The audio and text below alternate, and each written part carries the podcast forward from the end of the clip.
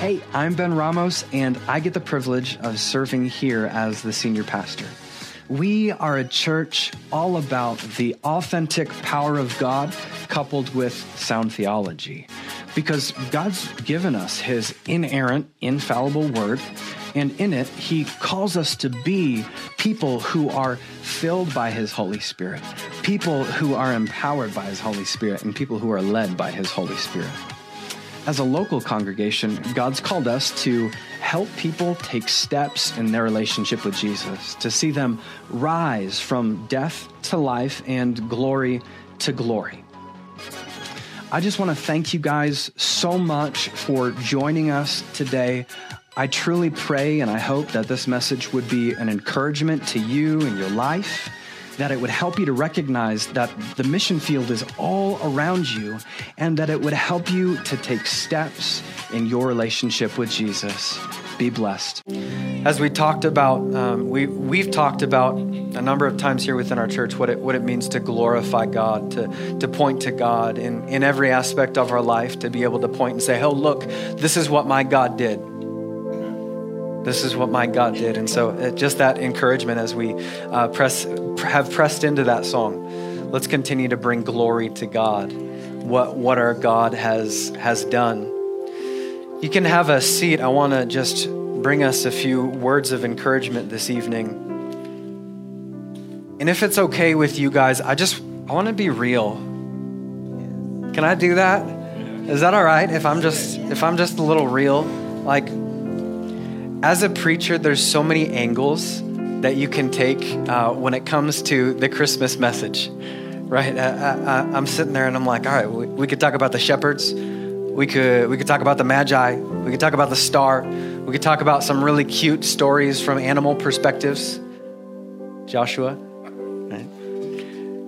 Uh, this Christmas season, we've seen the Jesus story from the perspective of doves and sheep and locusts and feathers and coins and diamond rings and bells and little peg dolls. But I, I want to take this as humanly practical as we can possibly make it. And so I was coming into this evening just asking this question What is the most impacting and transforming way that we can look at, the, at Christmas this year?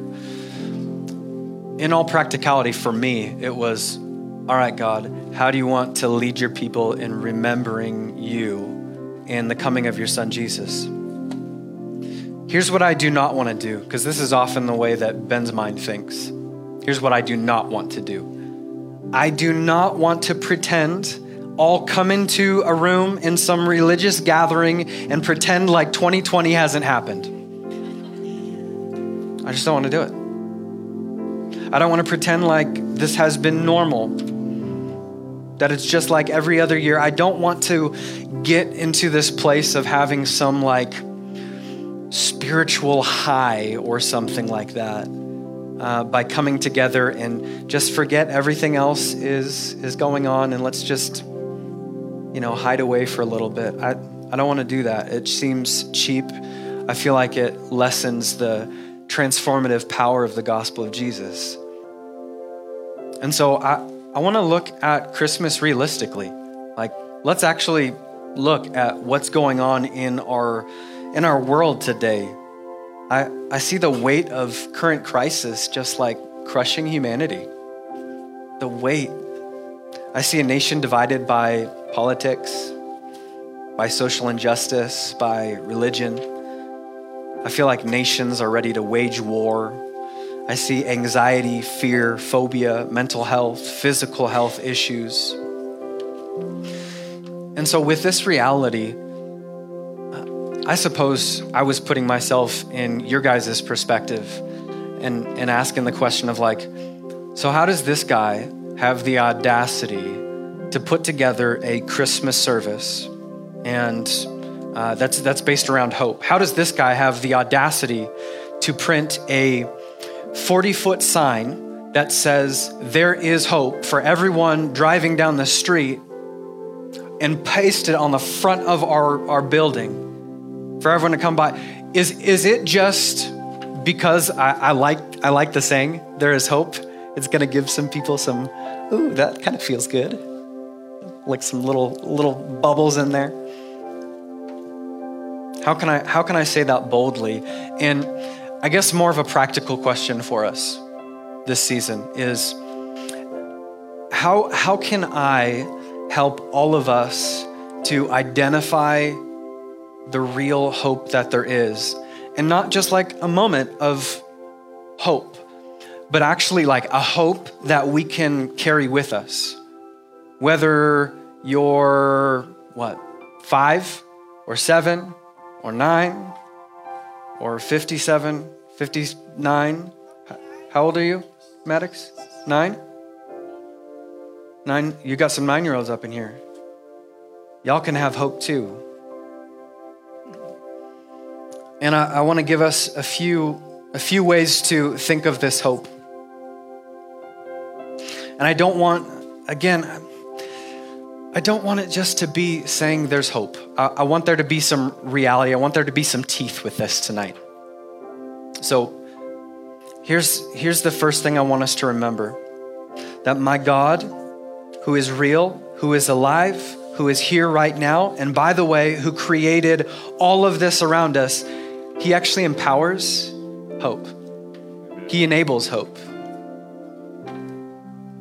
Hope is empowered by God. For every hopeless circumstance, God is able to ignite, He's able to ignite hope. Consider the state of the people of Israel uh, when a lot of these promises that we have been talking about, where God spoke to the prophet Isaiah. And he gave them these promises of this Messiah who was to come. Think of the state that they were in. So, the king of Israel, King Ahaz, he's having the, the people of the northern kingdom of Israel and the people of um, uh, uh, of Syria teaming together. They're coming against him. Uh, the kings have just led the nation of Israel astray time and time again. They're putting their trust in foreign powers. It's like hopeless situation after hopeless situation after hopeless situation. Someone say, but God. But God. He has a plan. He sees his people and he shares where his people fit into his plan, and hope is empowered. Hope is released, hope is sparked, right? Because God let them in on this, this plan. That there's a plan for this coming Messiah. Consider this next passage. This is spoken through the prophet Jeremiah sometime later, as uh, the people of God continue to run away from run away from Him, and now they're in a 70 year timeout in Babylon. And he speaks to them via Jeremiah and says, For I know, you guys know this verse? For I know the plans I have for you, declares the Lord. Plans for welfare and not for evil, to give you a future and a hope. Then you will call upon me and come and pray to me, and I will hear you. You will seek me and find me when you seek me with all of your heart. And so God has a plan. He sees his people and he shares with his people where his people fit into that plan, and that, that sparks hope. But again, here's what I don't want to do I, I don't want to uh, just share some scriptures with you and say that it was some far off thing. I believe that this actually happens in our life. And this can happen in our life. Um, and I've invited a couple people to share a couple st- stories this evening. Jen, if you would come um, and just share share with us for a couple minutes.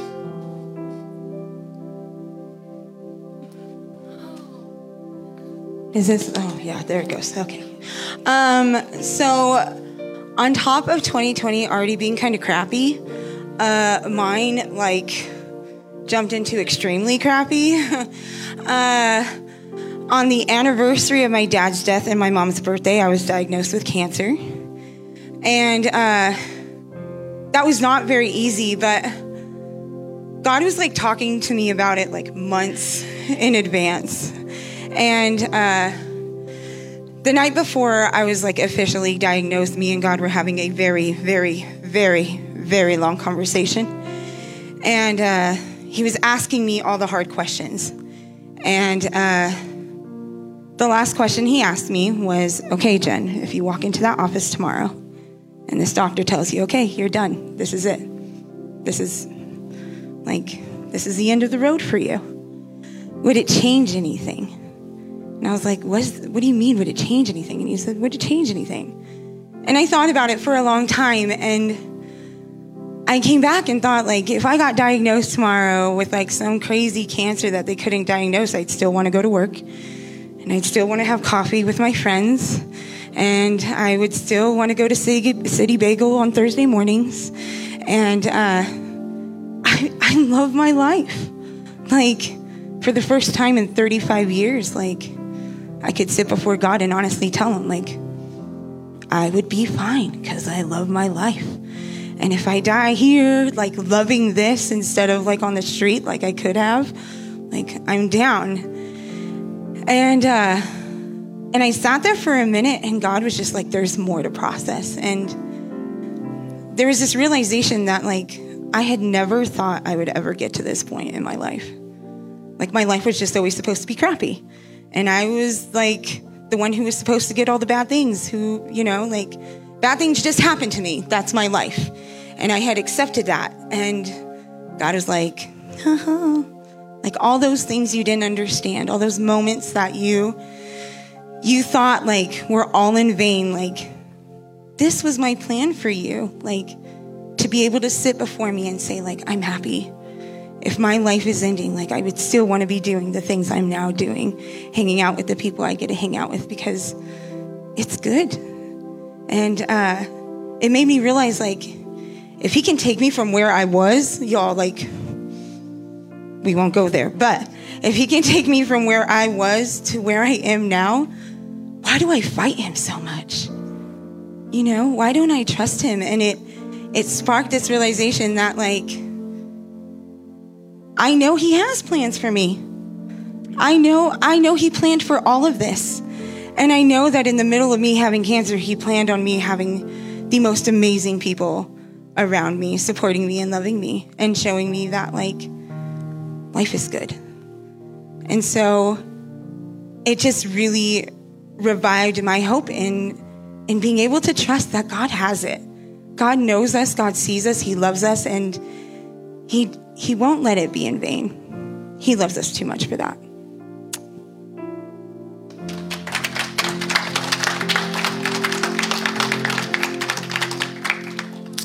Thank you. God has a plan. He sees his people and he shares with different people uh, to different extents uh, what that plan is. But here's what I can tell you this evening right here, right now, Christmas Adam 2020, God has plans for you in your life. Amen. God wants to use you as an instrument of righteousness. God wants to use you to bless the people around you. God wants to use you to bring encouragement into people's lives. God wants to use you for that. And I hope that I hope that empowers some sort of hope in you. You know, another way that God empowers hope is through his inspired, inerrant, and infallible word. It says in Romans 15 4, For whatever was written in the former days was written for our instruction, that through endurance and through the encouragement of the scriptures we might have hope. And so, another one of those things, if you're out there, if you're grasping for hope right now, find yourself near to the word. Draw near to God, and he will draw near to you. But wait, there's more, okay? I've got a few more. Hope invites the choice to fight.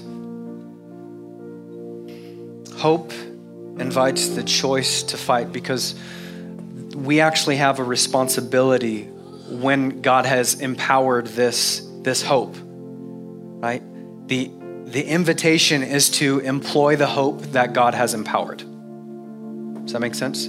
The invitation for each of us is to employ and put into practice the hope that God has empowered and enabled and sparked. Just, just think with me, real quick. The Christmas story. You guys remember the angels? What were the angels doing? They were singing. There was an angel that told of uh, the baby Jesus to the shepherds, and then and then what? Did, did, did they did they do anything with that message? Did they actually go? They, they, they had to go and do something with it right? Because the story that I read isn't just a poof, there it is, right? It's, it's not a poof moment. And then you think about like the Magi, as, as Kelly shared with us um, this past Sunday, I think it was, um, and how it could have possibly taken like two years after they saw that star to, to travel all the way. Again, it wasn't just a poof, there it is moment. It was, it was I've got to constantly put this hope, this promise of God that He's empowered, that He has enabled. We got to continue to put it in front of us. We've got to continue to fix our eyes on Jesus. We've got to fix our eyes on, on this hope. And sometimes it's sometimes it's a, a fight. We've got to continue to fight after it. Nick, if you would come up, or Bose, whoever wants to share it. Oh, they're going to fight over it. There are going to be some bows thrown. Hey, get that? Bose, Because the last name is Bose. Yeah. Okay. It is. It is a fight, and we have to remember where we get our hope from, where we get our strength from, where we get our advice from, where we get everything from, and who to go to first. Um, I'm going to share with you one of the hardest things as a mom. Um, it's pretty recent, but our baby girl is going through depression and she um, had a failed, praise God, suicide attempt, attempt. But what got me through it, because it was one of the darkest things I've ever had to go through, and one of the hardest things as a mom.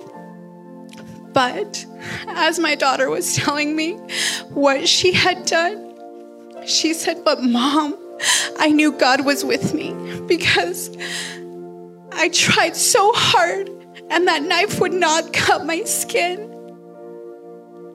That's what was highlighted to me throughout that whole conversation. Because when she first opened up to us about being sad and about May, I went to God. I asked for advice. I, you know, I, I went to him and he kept saying, Well, do you trust me? Do you trust me with her? And I'm like, Well, yeah, of course. You know, he's like, No, do you trust me? Like, do you really trust me? And I'm like, Yes, but like, I'm still her mom, you know? And he's like, No, do you trust me with her? And I just, I'm like, Well, why do you keep asking? I keep saying yes. But he knew that I hadn't fully, you know, surrendered my daughter to him fully. And um, he's, and then like, he were, it, it took a while to get through to me. and um, anyway, so he's working through me, working through me. And then one day he's like, So, would you ever tell like your friends like when the best time is to talk to their husbands and how they should talk to them and and what time they should talk to them and I'm like well no like that's silly and he's like well then you need to back off because this relationship between me and Kaya is our relationship you need to back off and you have to trust me. And that's what I needed to be like wow. So I trusted him. And she went through her sad stuff and she went through and it you know the darkness tried. But i trusted him in that. Out of everything my daughter told me i heard her say but i knew god was with me and that was enough for me to get through this that was enough for me to say, I trust you, Lord. I do. I trust you. Thank you for being with her, Lord. Thank you for showing her that you were still with her, even though she was trying so hard. I trust you. I trust you. I really do. Really do. Have her, Lord. She's yours. You can disciple her better than I ever can. You can minister to her more than I ever could. You can love her more than I can, God. Help her. She's yours. I trust you. And so I know I'm crying, but this is hope.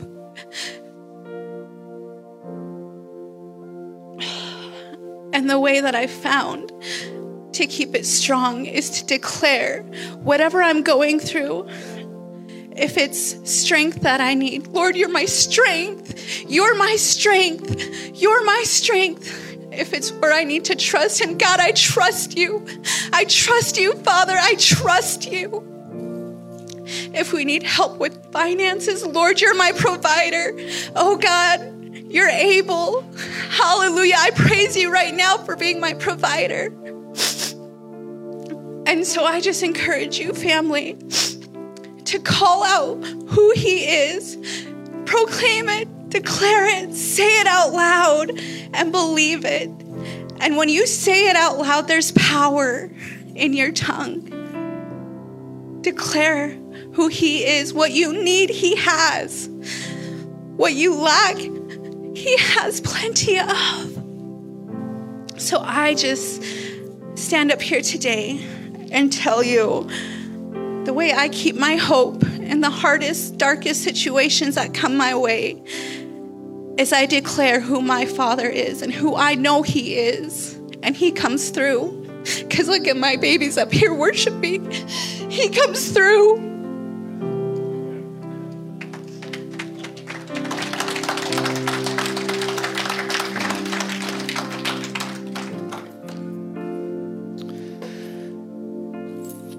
So the invitation is to employ the hope that God empowers, to continue to put, a, put it in front of us, to continue to press after it, continue to keep it in front of our face. You know, and maybe that looks like a little note card. Maybe that looks like uh, having people for accountability in your life that are going to uh, continually remind you of it. And then lastly, I want to end here that uh, our hope is eternal. Our hope is eternal. If, if the story would end just with, at Christmas, then we might, someone might be able to say that, well, God may have empowered hope at one point. God may have um, invited us to employ that hope, but that hope is dead now because he was in the grave. But I know that the sun always rises after dark.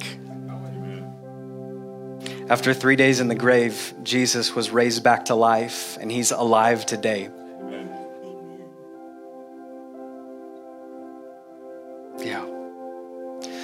Listen, I want to share this final scripture with us, and it is Psalm 39, verse 7. And now, O Lord, for what do I wait? My hope, my hope is in you. My hope is in you.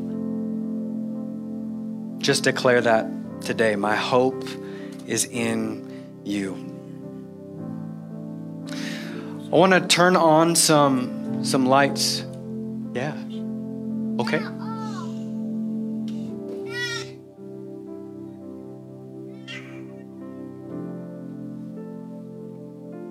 Talking about fighting. 15 years ago, I gave up the fight. Almost destroyed my family. I'm still a minister. Every Sunday, I stand in the pulpit up in Island Park, Idaho. But I gave up the fight. And don't give up the fight because God is God of restoration. Believe me, no matter what it is, He's a God of restoration. And don't give up the fight. What I did was I took it upon myself and I fought alone. And I was doomed to lose. But tonight, I have hope.